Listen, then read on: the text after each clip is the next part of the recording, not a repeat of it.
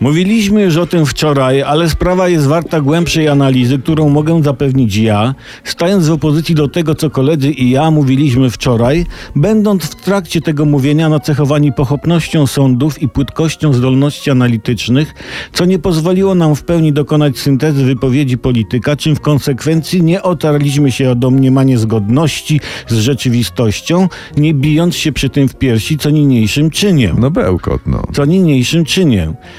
Pan Marcin Chorała z PiSu zwrócił się do prezesa NBP w sprawie zarobku. Warto tę sprawę przeciąć. Może wizerunkowo psuć osiągnięcia PiS, które mamy w obszarze skromności.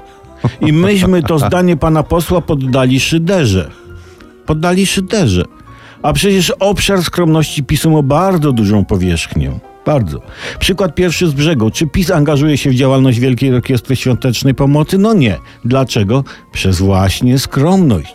Żeby nie padły pod adresem partii oskarżenia o lansowanie się na popularnej akcji, tak to robią celebereci i inni, inne partie.